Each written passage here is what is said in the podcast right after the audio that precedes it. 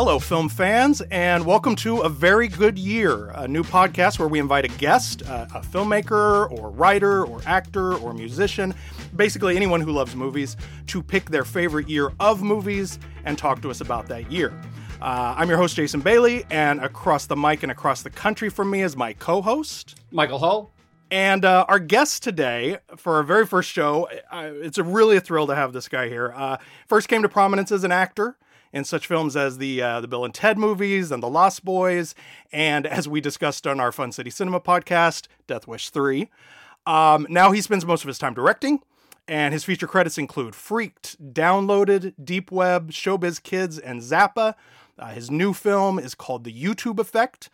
Please join me in welcoming Mr. Alex Winter. Hi, Alex. How are you? I'm really well. All right. Thanks for having me on. It's good to be here. No, thank you so much for doing this. You know, when we were putting together the sort of wish list for guests, you were right at the top of it because it's like we know and love Alex from Twitter. We love him from Bill and Ted and from his films. But I know you are deep down a big time cinephile, and so I have to say I actually wasn't surprised by the year you selected to be your year for discussion this year. What year did you pick, Alex Winter, and why? I picked 1931. All right. And it was not easy, but it was weirdly like, should I go 1924? Should I go 1928? Maybe 1932? And I landed on 31 because it really was a sweet spot of some of my favorite films and filmmakers, and also because it's really, especially where it sits in sort of the transition from silent to sound, and in other things that we'll get into, it really speaks to the beginning of modern cinema, which is kind of a weird thing to say considering it's 1931. But there's so many advances that happen in the films that year that I think are really significant, but also the movies are great. It's not just film history, they're great movies. So that was kind of the round robin reason why I went for this year. But it's a tough thing to pick one year for movies. Yeah. You know? It's not easy. Well, tell us a little bit about your cinema education, because Mike and I are both in our mid 40s. So like, I'm sure a lot of our listeners, we first knew you as an actor, but the more I've read about you and the more we've talked, and even when we talked to you for the last podcast, you know, you think of this as being the sort of, you know, the actor who is on set and becomes fascinated by filmmaking and decides to be a director, but that wasn't your path, was it? No, not at all. I was like a lot of filmmakers. I started, I was a cinephile very, very young. My parents were modern dancers, and we moved from London to the States when I was really young, like 5. And my mother taught dance at Washington University in St. Louis. And I really lived on that campus, and I really lived in the movie theater where they showed films. I mean, my babysitter wasn't a TV. It was a cinema that was playing Keaton and Chaplin and Fred Astaire and Hitchcock and, wow, you know, Todd Browning movies and art house movies. And I was, you know, probably too young to you know, I had that mother who was dragging me to Altman movies at 7 years old. But they were also dancers. So, you know, Norman McLaren was a big part of our world, and Brackage, and my mom was friends with John Cage and Merce Cunningham, and there was a lot of experimental music and film around our house. So, so I grew up in this very fertile environment for cinema, and movies were really my refuge. It was I started acting as a kid, but I really was very fixated on film history quite young. I would sort of digest a lot of film encyclopedias and things like that. And my walls in my bedroom were covered in pictures of old movies. Looking back on it, it seems kind of eccentric, actually. Sure. No, I was the same way. Yeah. Yeah. Yeah. Well, that's the thing. You get older and you start finding all these kindred spirits. Yeah. I remember seeing Day for Night, and there's all that those great shots of sort of young Truffaut sort of like hobbling down to like claw a movie poster up from behind. And I just thought, Jesus, that is so me. That's great. There's other people in the world that are as bonkers as I am. So, these were the things that really captured my imagination at a very, very young age. And all through working on and off Broadway through my teens, I was saving money to go to film school. And so that was always my aim. And I went to NYU, I went to Tisch, and then I came out of Tisch, and that's when I was broke and needed a job and ended up, very gratefully acting in a bunch of what became pretty big movies. And, but it was feeding my film habit then as well. So I do love to act. I love, it's always been kind of something I care about a lot. But sort of my education was all in film. So like some of the films we're going to talk about today are not the kind of, Chaplin, Keaton, even Browning, but some really experimental stuff, some really kind of daring material. Were these films that you were first exposed to in film school, or, was it more part of the sort of continuing to feed that appetite as you got older and these things, became available to you? It was both. Some of these I saw, M I saw back in the St. Louis days, City Lights, Chaplin was very important to me. But I think the films that I've chosen are films that have remained important to me. There are Chaplin films I think I probably loved The Kid more than anything else when I was young, and it's not actually one of my favorite Chaplin films anymore. And I love Metropolis, and I prefer M to Metropolis now. I did not see I didn't see some of these films until well after film school, and I didn't really gain the appreciation that I have now for Renoir, just the absolute top of the pantheon level appreciation that I have now for him as just a towering figure of art and storytelling until much later in life. I liked his movies when I was younger, but I didn't really get them, in my opinion. And in fact, I didn't like Rules of the Game at all. For me, I just found it really trite and annoying for most of my film school era. I still actually don't love it, to be totally honest with you. I much prefer La Chienne, which is what I chose here. I think it's a much better takedown of the bourgeoisie than Rules of the Game is. But there are other, Renoir is absolutely one of my very, very favorites, but I didn't really get till later. I kind of got to him after Jean Vigo, who I really did like when I was younger. And it sort of led me to getting Renoir better. All right. Well, we're going to talk about your top five. We're going to hit through them one by one. But before we do, my co-host Mike Hull is going to help us contextualize the world around the cinemas in 1931. So let's do some headlines. 1931 was like a super heavy year, which is about as lightweight as a way to say that as I possibly can. And a lot of the films that are listed here, and just a lot of the films that we remember from that year, are international productions. So it's appropriate. The news, the international news was really what was going on. You've got the end of World War I, which ended the Holy Roman and the Ottoman empires. So you've got, a sort of these things that had been structuring the world for hundreds and hundreds of years were gone now. There was all these sort of new countries, and there was this real sort of end of history feeling. There was a possibility of sort of building a genuinely new world for the first time since the end of the Roman Empire and the start of feudalism. It's when we talk about these things, it's like on that kind of a scale. Right. It's not just a global scale. Philosophically, it's enormous. And then you've got the Great Depression, right? Herbert Hoover is president. FDR is on his way in. The line about FDR is that he gave America a little bit of socialism in order to avoid getting a lot of it. Which was what happened, for instance, in, the Soviet Union, the Russian Revolution, so you've got this sort of, and then, of course, Hitler is going to be chancellor of Germany very soon and is on his way up. That is a result of not just the Great Depression, but also the Treaty of Versailles and sort of the way that impacted the German economy. The French are still really like a big deal in a way that we can't conceive of now.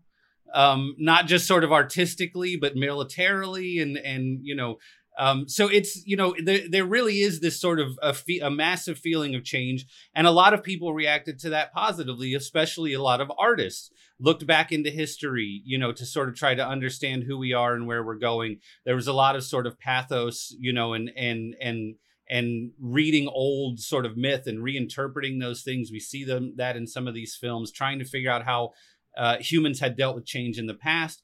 But there were also a lot of people that didn't like it. What they liked was fascism and, you know, like heavy, hardcore Catholicism and trying to sort of keep all that in rein. And so obviously those conversations are being had by artists, you know, first. And maybe not first, maybe they're right behind philosophers, but they're not far behind, you know, and sort of most effectively. And that's what we remember. And then in the regular world, outside of our brains, Max Schmeling is the heavyweight champ. The St. Louis Cardinals won the World Series. 20 grand won the Kentucky Derby, and there was not a World Cup in 1931, so it was not as good of a year as it could have been. Thank you, Mike, for the headlines. And now let's talk through your top five. Alex Winter, what is your number five? Well, hang on, I should ask actually. Is this a ranked list or no, is this a? This is actually okay. It's kind of it's sort of a thematic list, though. I don't want to beautiful. I don't want to overstate the amount of thought I gave this, but I did give it some. Gotcha. And so it kind of flows in a relatively specific order. It's also somewhat ranked in that M is number one, and M, if someone stuck a gun to my head, is probably in my top one or two favorite films of all time. And it's up there with Mitsuguchi's work, who was very influenced by Lang, and Murnau and everything that was going on in this period. But man, coming off of what Michael was just saying, it's really interesting. You can't really not start with them. Right. Because talk about a movie that just sums up pretty much all of what you just went through. You know, from the philosophy to the specifics of kind of how the world was being carved up, to the nationalism, to the response to the growth of nationalism, to some of the really hard kind of dualistic issues that people were facing within themselves. Like M to me is like, it's like notes from the underground. I mean, you don't have M without Dostoevsky. You don't have M without right. Kafka. You don't have M also without, you know, the hyper-nationalism that was afflicting Germany at that time. It was written by, you know, Lang's former lover and wife, Gabriel Harbu, who had written for Dreyer and written for Murnau. And she was not, you know, there's a lot of talk when you read about M that it was Lang's big, you know, I think Ebert or something. They're not wrong. I'm not sort of faulting these people. Sort of went on about how this was Lang's distaste for Germany. I mean, Harbu was a hyper-nationalist. She was a member of the National Socialist Party, and she went on to write full-on Nazi sympathetic movies for years. And this was her script. And she, you know, she wrote Metropolis as well, but. You know, this is it's a film that's really complicated. It's not, you know, it's not just a really cut and dried critique of the growth of fascism in Germany. It's a very, I think it has more in common with Dostoevsky or like Gorky, like The Lower Depths. It reminds me of. It's really an examination of sort of an underclass and how it ends up banding together in the midst of a crisis, the criminal, the murderer and the criminal underworld and the victims is really, really compelling in that way. And I think what I love about it is that it isn't black and white. It isn't cut and dry. It isn't cut and dried at all. It's incredibly nuanced and keeps flipping what you think is going to be its theme up like around and upside down, and very destabilizing in that way. It's really damn good, man. I went back and looked at it again for this, and I was like, geez, this movie is just so darn good in so many ways. Yeah, and that Peter Lorre performance is just, is so simultaneous. Like, the things he's doing in terms of the complexity and the nuance of that work of a character that is so chilling, but also so sympathetic, but also representative and also a metaphor, you know, like to work, to have a performance that works on as many levels as that one does is really sort of astonishing. It truly is. And it's the thing I love about the cinema at this time, often intentionally was hyper theatrical. You know, and this was, I think this was Lang's first sound movie. There's a lot of sound innovation in it, but it's not, yeah. It's a very quiet movie. There's not a lot of dialogue in it. It's heavy on atmosphere and its use of sound. There's the famous leitmotif of him singing, you know, the whistling, the Peer Gynt theme. Ooh. You know, it's like you got no Jaws without M, right? I'm sorry, but yeah. You just don't. And this whole idea of playing with silence when everyone else was looking to exploit sound and in a very talky way. Laurie's performance is very theatrical, and it's almost like kabuki or like no theater or something. It's almost abstract, but it's very, very powerful. Yeah. Every time I watch it, and it sort of starts, you know, in the beginning with the kids singing the song about the man coming to get you.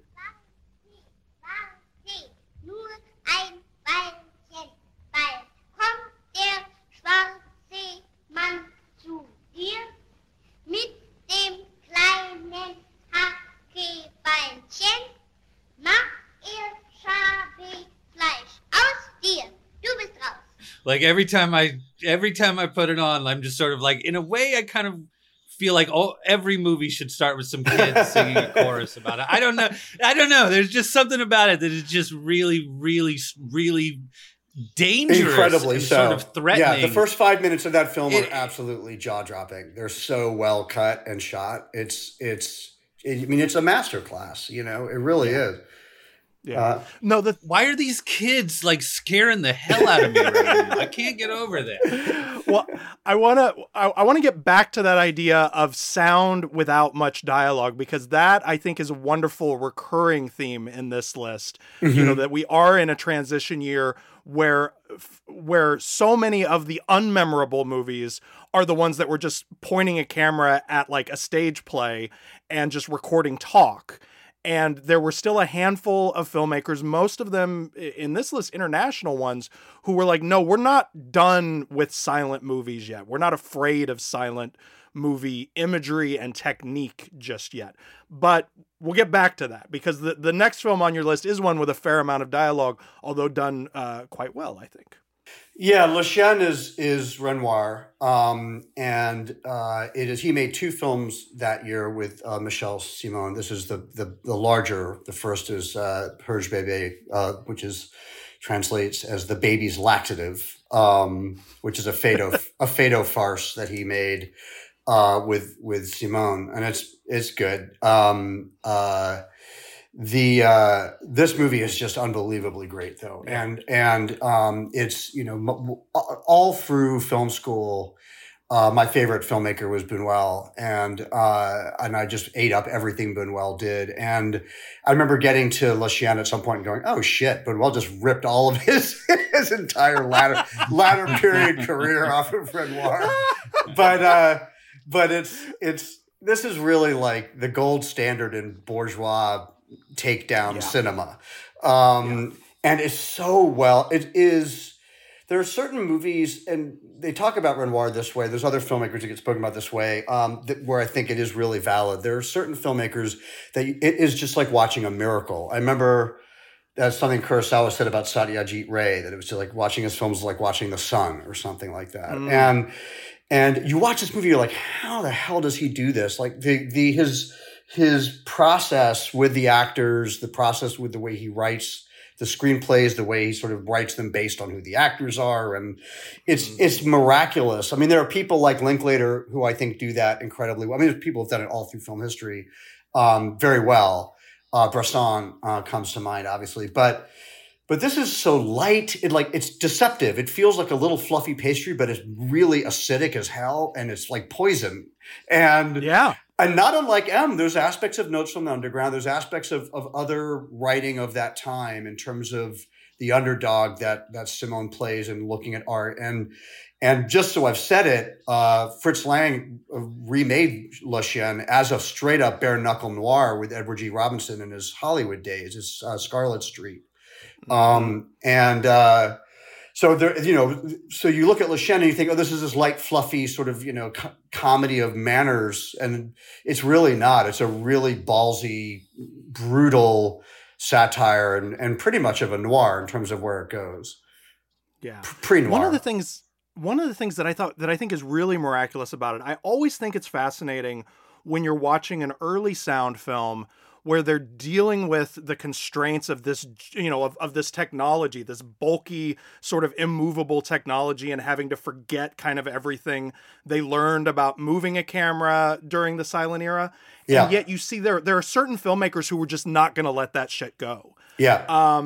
And you see that a couple of times in this movie, especially the scene where the dancing scene, that like wheezy handheld camera during that intense and really nasty dancing scene, the kind of sharp focus is not possible. They're having to deal with the fact that the camera's just going to go out of focus, but the emotional intensity is so present that like he clearly decided that was worth it, that it was okay if it wasn't technically perfect because it's so emotionally true. That's a really good scene, and a really good point about that scene, because I didn't quite think of it in that way, but what did strike me when I went back to look at it again was how modern this film is. And we were talking about this earlier, but so much of 70s cinema was about discomfort. Altman, Cassavetes. I mean, even what Scorsese did with King of Comedy, which has some of the most like excruciatingly uncomfortable scenes in cinema, and heavily influenced, and obviously what had come out of the French New Wave before that, and the German, and what Herzog and German Express Fassbinder was doing that really well as well, obviously. Even his super early work was very, very excruciating. But this is so early to be playing with things in that way, and it's exactly why I prefer this film to Rules of the Game, because I feel like there are scenes in this film, like the one you just mentioned, that are just existentially discomforting. Yeah.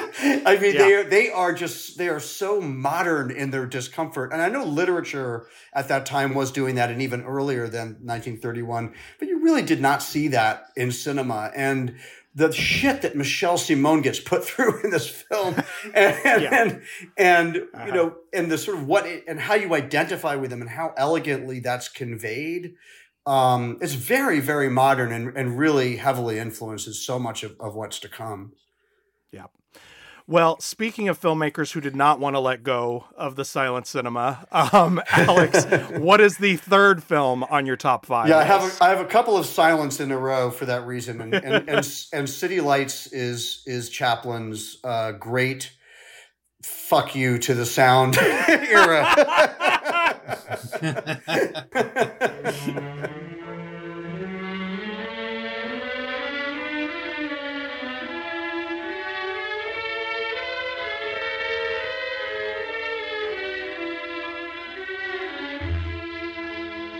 Everybody wanted him to make a sound film. He started developing it when sound was huge. He was very firm in his desire to make it a silent. It's a very autobiographical film. His beloved mother had just died, and he was completely destabilized. And it reminds me a lot of Dickens. A lot of Chaplin reminds me of Dickens, but this is kind of like his Oliver Twist in a way. It's sort of like it's a dreamlike, I mean, again, talk about a modern film made in a pre-modern era. It is very, very dreamlike, and you can see why it influences Wells, it influences Kubrick, it influences Bresson, it influences Tarkovsky. This film has such a broad influence because it is really formally very daring. Like they basically they created a city, like the sets and the design of the city. It's not any city that exists. It's like an amalgam of different cities around the world, but largely Chaplin's sort of memories of childhood. And so he's created this massive scale dream city and then inhabits it with a very small group of characters. And it's just an unrelentingly cinematic movie. I mean, it's it's giant and it's small. It's macro and micro in both of those ways. And so it's by far my favorite Chaplin now. It wasn't for a really long time. It was another one of those movies I didn't get that deeply until I was a little older. Well, and I think especially with this one, you know, it is so tempting, you know, when you're sort of like a film snob in your 20s to dismiss Chaplin because of the sentimentality, to, you know, prefer Keaton or even Lloyd because, you know, it's a more modern approach. But as you get older and more sentimental and turn into more of a sap, like if you can watch the last scene of City Lights and not just completely fall apart, I don't know what you've got inside you, but it's not a heart. Like that sequence is just, it doesn't matter how many times I see it, Alex, like it will destroy me every single time. I mean, it's a child and his lost mother. There's so many metaphors going on in there, but he doesn't play them as metaphor because he's a genius. So, you know, and yes, I grew up much preferring Keaton and I still love Keaton. Of course. Very, very much. But there is something timeless about masterful storytelling, and that's what won me over about City Lights as I was getting older, was just the storytelling is so elegant, and it's really like a great piece of music. Everything is here. I mean, it's funny, it's sad, it's dramatic, it's scary. It's like it works on all these levels. And then there's just genius routines. You know, him and the millionaire who only knows him when he's drunk is just that's like something out of Seinfeld. Like you could see. You know, you could see like Norman Lear coming up with that gag, right? Like, I got a great idea, you know, and it is a great idea, but Chaplin just kills it. And so it's just it cannot be discounted how influential this film is on every significant level, but it's also a great movie on its own. And I do love, you know, I was only half kidding when I said it was an FU because, you know, Chaplin was really powerful when he made it and he was very determined to make the film his way, and he ended up taking an enormous amount of the gross of this film by saying to, you know, the powers that be, look, I didn't make one of these gimmicky talkies, you know, this movie's standing completely on its own merit, so you got to give me more money. And they did. Yeah. Well, and one last thing I want to say about this film that I think is worth mentioning, because, you know, we get so rightfully in awe of him as a filmmaker and as a sort of comic mind that it's easy to actually underrate him, I think, as an actor. Mm-hmm. But that last close-up in that last scene, like his coverage of himself in that scene is just incredible. The things he's doing just with his eyes it's immaculate screen acting. Yeah, I agree. And it's sort of like was kind of my point about La Chienne. And I think, and certainly we were talking about it with Lori, like people always talk about acting and film acting, especially as, back in the old days, everybody was working from the outside in. And before the group theater method, there was no truth in cinema. You know, it was all Olivier with a hump and Chaplin with a mustache, and it's just such bullshit. And it's such a misunderstanding of the artifice that is in all art. And there's artifice in Cassavetes and there's artifice in Chaplin, but there's so much truth in these performances in all of these films that are very vulnerable and subtle and nuanced and human. And all the performances in La Chienne are amazing. All the performances in this film are really amazing as well. All right. Well, let's keep the silent vibe going then. Mm-hmm. With what's your number 4? I chose a Brazilian film called Limite by a poet, Mario Pezotto, who only made this film and then was very prolific with poetry and other literature and even other screenplays that didn't get made. And he made this. It's an avant-garde silent film. It was made when he was very young. He was in his early 20s, and it's abstract. It's, you know, a couple of years after Shenandoah and a year before Blood of a Poet. But it's not a surrealist movie, which is interesting. Right. It's not like it's not a Dada dreamscape thing. It's a very rigorous avant-garde movie, but it's not, you know, doing your homework. It's not eating your vegetables. It's really, really beautiful. And for all of his you know, philosophical distaste for the surrealists. There is a lot of very dreamlike aspects to it. But it's a really beautiful film, and I've always found it very resonant. And I find it works as kind of a key to some of what came after him. You know, people like Wells and other folks, Eisenstein, were fans of this film.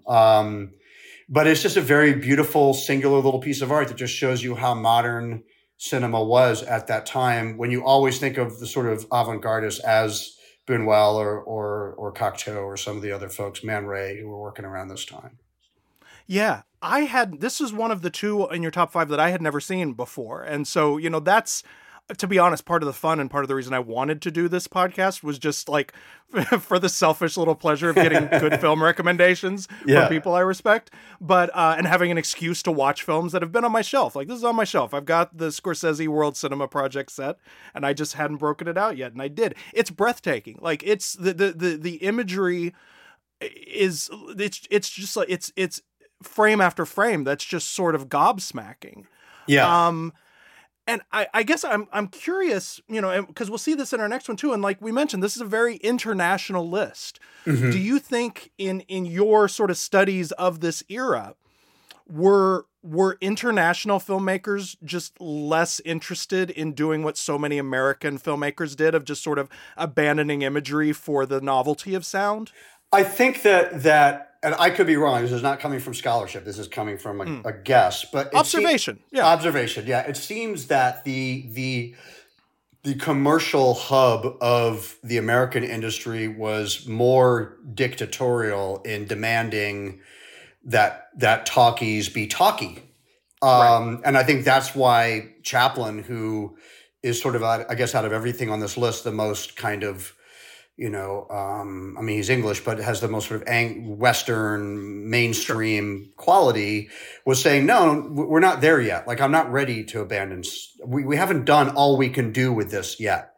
And I don't want to just turn it into theater. And a lot of the American films, including, you know, The Front Page came out this year, Street Scene came out this year. A lot of those films were based on plays.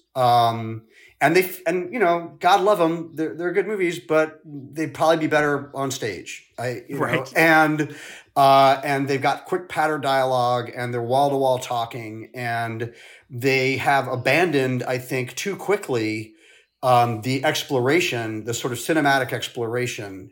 And that's why I was a big Orson Welles fan when I was young, because Welles was kind of like, well, screw that, I'm gonna lean on atmosphere and yeah. And he was taking a real page from what was going on in Europe and with theater and with film in Europe. So, and that's just more my sensibility. I mean, I like movies that feel like movies and not like something I could just as easily see on stage or, you know, read a book. And these filmmakers were really pushing I think what they felt was squeezing the last bit of juice they could out of this kind of cinema before it was unfinanceable. I mean, look at what happened to Lang. I mean, Lang moved over to the States and, you know, made sort of like hard knuckle noirs for the most part. And some of them are good, but they're not like M or Metropolis. I'm editing a project right now that is essentially a silent film. I mean, there's things happening with the audio, but sort of the way the audio and video are being combined, it's essentially a silent film. And so this is the first, I'd never seen Le Mide either. This is the first time it sent me down a silent rabbit hole because I'm already sort of working on this project and just the way it's edited, you know, the editing is so different, you know, and La Chienne, like I was enjoying your list. A couple of them I had seen, but the whole mindset and conception around the editing and the shooting also, but it's just, there's more, you spend more time with things, you know, you have a little more sort of time to like consume the images, a little bit more sort of time and room to figure out why they're juxtaposed in the way that they are, without sort of it being like, you know, see dog, say dog. Yeah, right? or the opposite, right? Because I agree with you completely. And I think that's where his sort of vocal distaste for the Dada movement is really important, is that, you know, it isn't just, you know, the kind of more standard American form of cutting, but it's also not this the Buñuel, Dali, or Cocteau form either, which is let's mix it up and create random images that sort of shock the brain. Make a pile and let people pull whatever they want. Yeah, out and it's all about your mother and what dreams you had. Exactly. He's like, no. He says, I am the creator of this poetic cinema, and I'm going to dictate how this lays out in a very specific way. And it works here. It's very beautiful in that way. Yeah, well, that sort of conversation about editing and sound and image together takes us very smoothly into the last film on your list, Alex. What is? Tell us about that one. Great, and that is true. That is why, in my little harebrained attempt to give this some form, this is why we're ending with enthusiasm.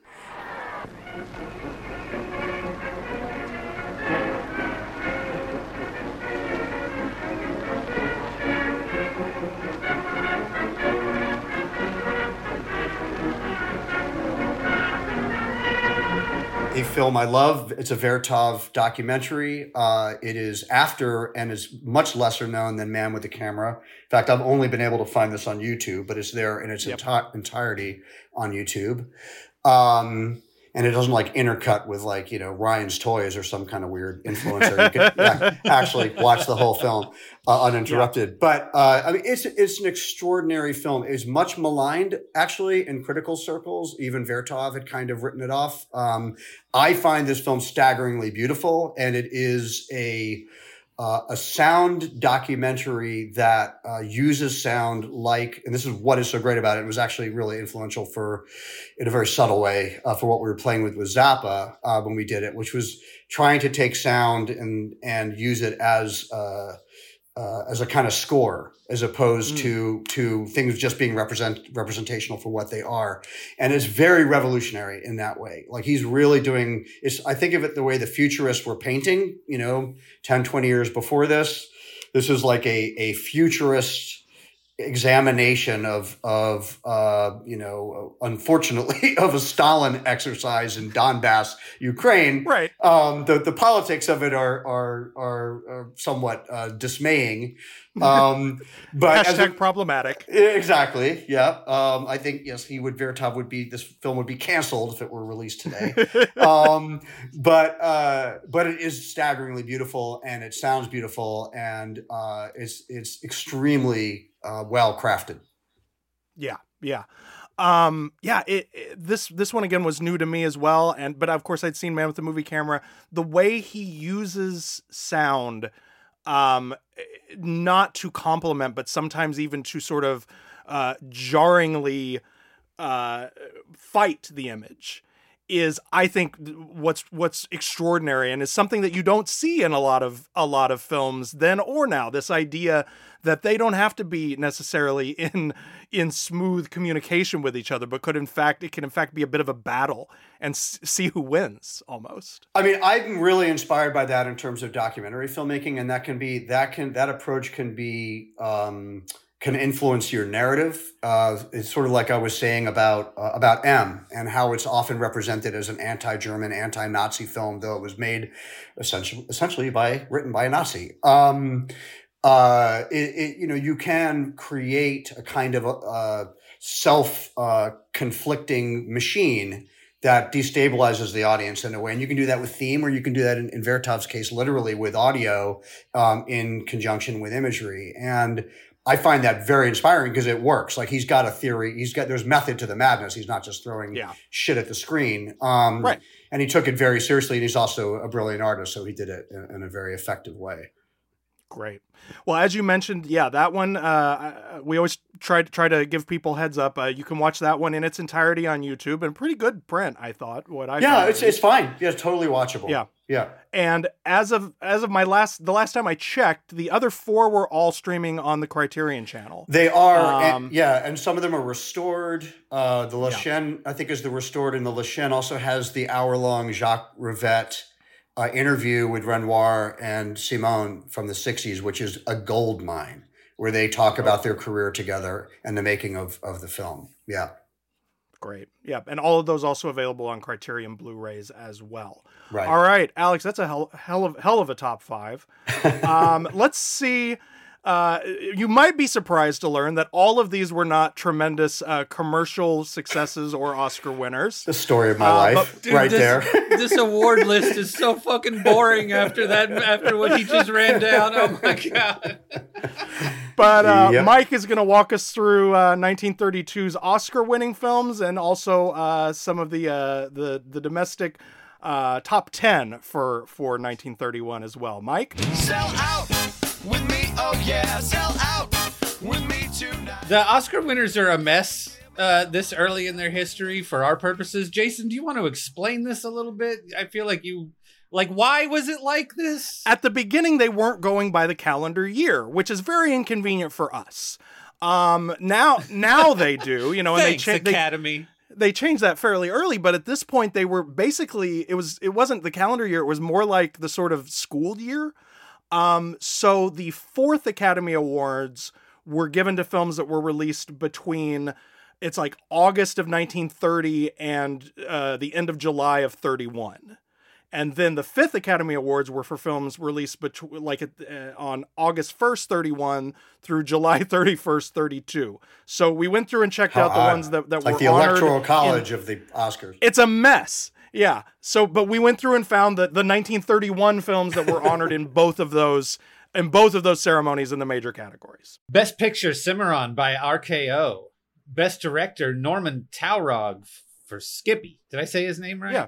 He's dead. It doesn't matter. Best Actor, Lionel Barrymore. We got an early statue for the Barrymores for A Free Soul.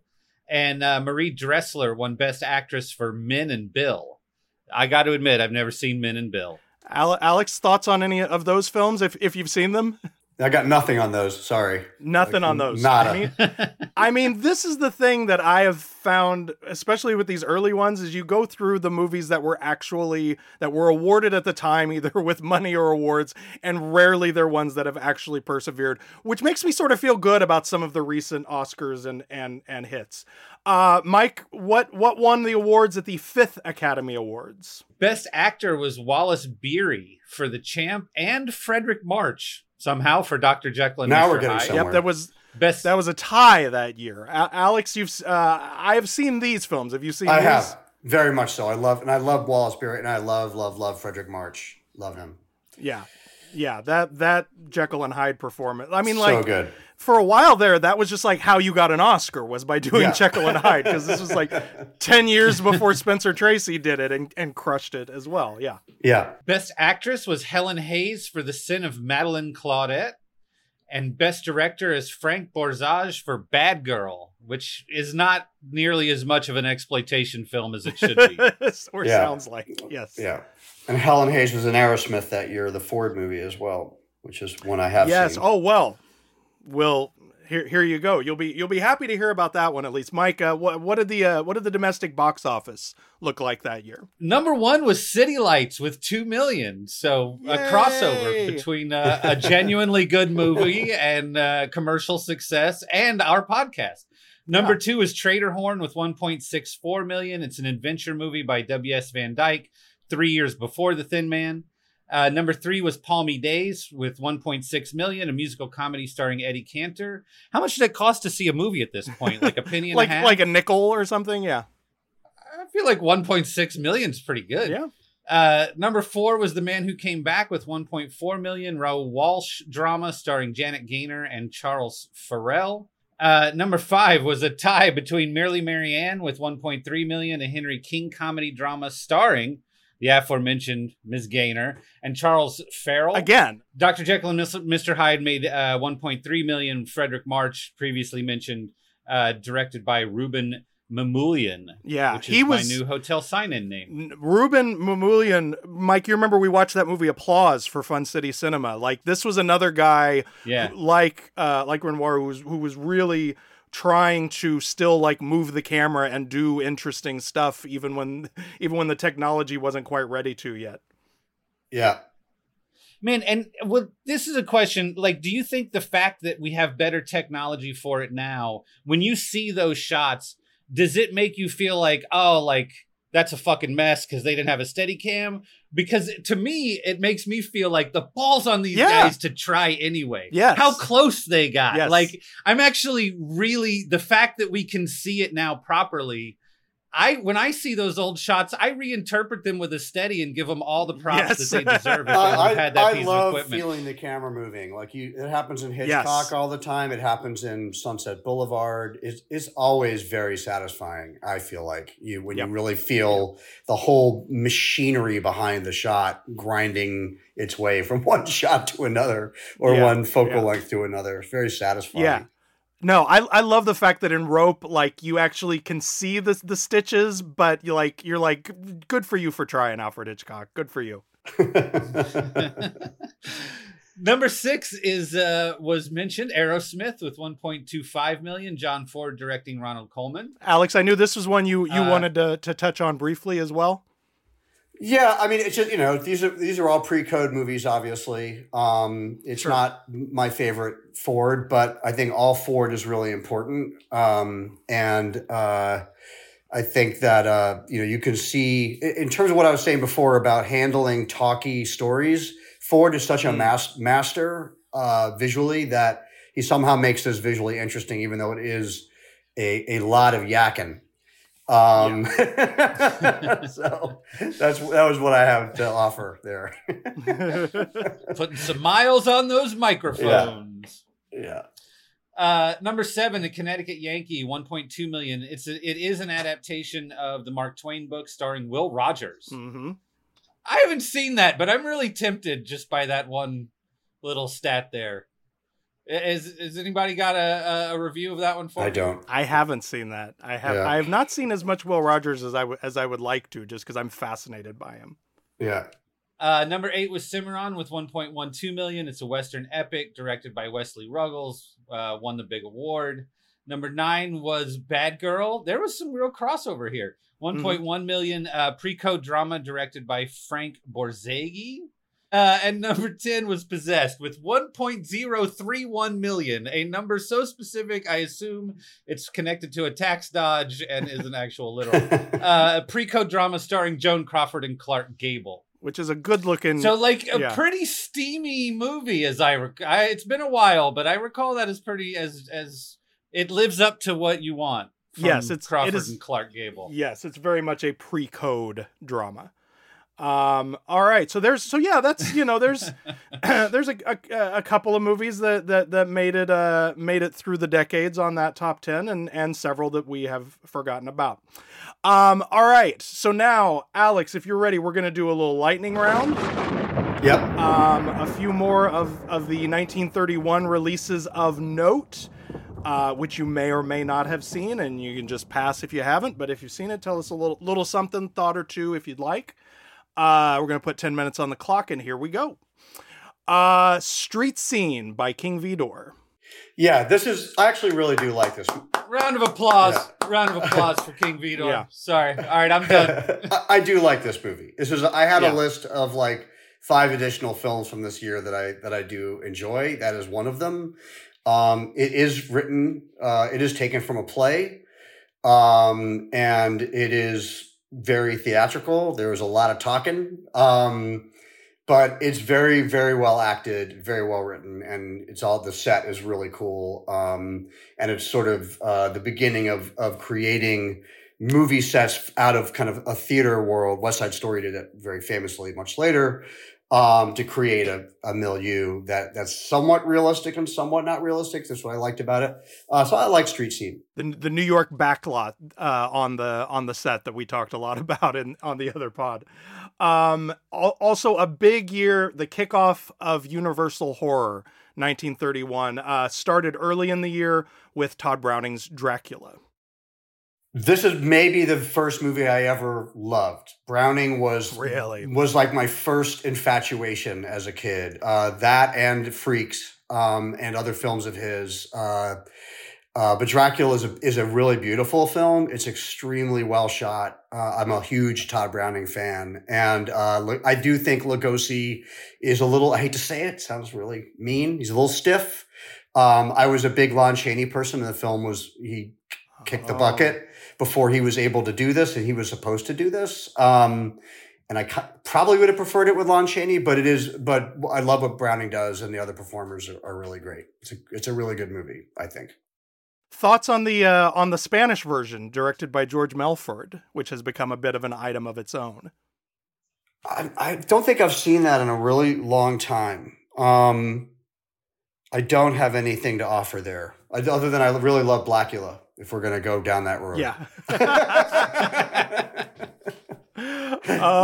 So also out at the later on in that year, the continuation of Universal Horror in 1931, James Wells' Frankenstein. Again, a huge fan. I didn't love him as much as Browning coming up, but I love this movie. And I started painting. I started getting latex and actually turning myself into things with latex when I was very young. Wow! Based on my love of Boris Karloff and the Hammer films and Cushing and all of that jazz. I love James Whale. And I also, again, I hope this doesn't sound really horribly problematic, but I think that, being openly gay at that time and making these types of films about these almost blown up movies about outsiders and, being literally pitchfork showing up and trying to, there's so many obvious metaphors in this for me. With what was going on in the gay community at that time, obviously done in a very operatic way. Yeah. But it's a really great movie, and it's really beautifully directed. Yeah. Also that year saw the kickoff of the Warner Brothers gangster movie cycle with Little Caesar. Yeah, this was on my list. This is really, I almost put this on my top five. I'm a huge fan of this film. It is... You have nothing that came from it. And people talk about, noir starting post-World War II, which you just go and watch Little Caesar and you can debunk that pretty quickly. But it's just a very bare-knuckle movie. It's a shockingly intense film for its time. And everyone in it is ferociously good, just ferocious. And I like Mervyn LeRoy. I like Gypsy too. Yeah. So it's a very entertaining film as well. Yeah. Yeah. And then out that very same year in the gangster cycle, we had The Public Enemy, another sort of iconic gangster movie. Yeah, with Cagney. And I love it. I love James Cagney, and I prefer Little Caesar to Public Enemy personally. It's a perfect little mean little Swiss watch of a gangster movie. Packs a little bit more of a punch, but still. Yeah, it's still not so operatic. Good. Yeah. Yes. Yeah. And I've never seen this one, but also that same year we had the only Cagney-Robinson collaboration, which was a film called Smart Money. Have you seen this one? I haven't seen Smart Money. Yeah, I can't offer anything on that. Yeah. The Front Page, as you mentioned, also came out that year. Yeah. Very theatrical, great, obviously firecracker dialogue. I wouldn't really, again, I don't mean to, rain on anyone's parade. I don't really think it's more of a play than a movie, but it's, it's good. Yeah. It's His Girl Friday is just so great. Yeah. So much better. Yeah. It's so much better. So it's so easy to just underestimate The Front Page. Yeah. Also out that year, we had Indiscreet, directed by Leo McCarey, directing Gloria Swanson. I like it. I forgot that was 1931. I like that movie. I love her. I like him. Yeah. I like that movie. I haven't seen it in a long time, but I like that movie. Also out that year from Germany, a film that I saw for the first time a couple of years ago that kind of knocked my socks off, Mädchen in Uniform, directed by Karl Froelich. Have not seen it. An amazing, very pre-code girls' school story with some heavy sapphic overtones. Love it. Going on the list. Also out in 1931, the Marx Brothers in Monkey Business. Alex, where do you land on this one? Again, that almost made my top five, but it's just unfair because it's just nowhere near their best movie. But I'm just a Titanic fan of theirs, and it's such great stuff. It's one of those movies that feels almost more like a vaudeville review than a perfectly made film, which they figured out how to do better than that. But it's great. I enjoy it. I really love all their films so much. I do too. I love this one so much because it's one of the few where they're all together, all from the beginning. Yeah. And Groucho's stuff with Thelma Todd is just so great. I love Thelma Todd so much, and their scenes together are just like electric. There's such a great, funny, but also sexy chemistry between them. Yeah, I agree. It's great. Also, that 1931, the aforementioned Ruben Mamoulian directed City Streets that year. I think I like him, and I've seen his work. I can't remember this one, so I can't comment on it. I feel like I've seen it, but it's not ringing any big bells for me. This year saw the release of the original 1931 The Maltese Falcon with Ricardo Cortez, B.B. Daniels, and the aforementioned Thelma Todd, which I think is kind of a fascinating movie just in terms of the pre-code version of that story. Yeah, I've always wanted to see this because I love the famous one so much, but I haven't ever seen it. And I love the author, so it's all. Yeah, it's a lot of fun. A really interesting D.W. Griffith movie out in 1931 called The Struggle. Not one of his best loved films, but really fascinating because it was shot on the streets in the Bronx because it was one of the first sort of sound films that was shot on location in New York. So that's one that I sort of have a soft spot for. It's an interesting film. And then two by G.W. Pabst, we had Kameradschaft and The Threepenny Opera both came out in 1931. Yep. I've seen his Threepenny Opera. I haven't seen the other one. How is Threepenny Opera? Because that's okay. One I've always meant to see. Yeah, it's okay. It's not. I don't want to speak out of school. If I remember correctly, it was very contentious between Brecht and he, and I think Brecht disowned it, if I'm not incorrect. There's so many attempts at that story, obviously, and Brecht was not an easy person to work with. So shocking. Yeah, I'm not poised to tell the story properly, but that's my vague recollection of what happened there. I think they changed endings. I think they made it. They smoothed edges. I think it's one of those things. Wouldn't it be fun? Brecht, turns out, is an alienating figure. Imagine that. Who would have thunk it? Yeah. Sorry. All right. Well, that is our lightning round. You did very well, Alex Winter. Your classic film knowledge is impressive. And we thank you so much for coming on and doing this with us and talking about old movies late on a Monday night. Before we go, is there anything you would like to plug, promote, push, of yourself or of anyone else? Have at it. I don't think so. I think, we just finished showing our YouTube movie at Tribeca. It went great. We're going to do some more festivals and then roll out later this year, but it's really not going to be out for a bit. So, it gives me time to hang out with the kids and watch movies, which is what this gave me a good excuse to do. So, hey, that's awesome. Can you just real quick, because you mentioned this film vaguely when we spoke for the Fun City podcast, what is The YouTube Effect about? I mean, aside from, the obvious, what's in the title. It's a documentary that looks at specifically at Google and YouTube and their influence and the implications of their power and their sort of monopolized power on the planet. It's not all negative by any means. It's a kind of all-encompassing examination, but it's critical. And it's doing that, like most of my docs, through people. So we have kind of a core ensemble of characters from very key parts of that world that all come together to tell one story. And so it was made all through COVID, which was very challenging because I'm usually in the trenches with my subjects all over the place, and it was all remote shooting. I was literally on a monitor in, from Taiwan to here. But I'm really grateful for the folks that we got. We got a very vulnerable, open participation from the subjects. So, we had a great premiere. I was really happy with it. I didn't set out to make something dark. I think at times it does play like a horror film, which wasn't exactly my intention.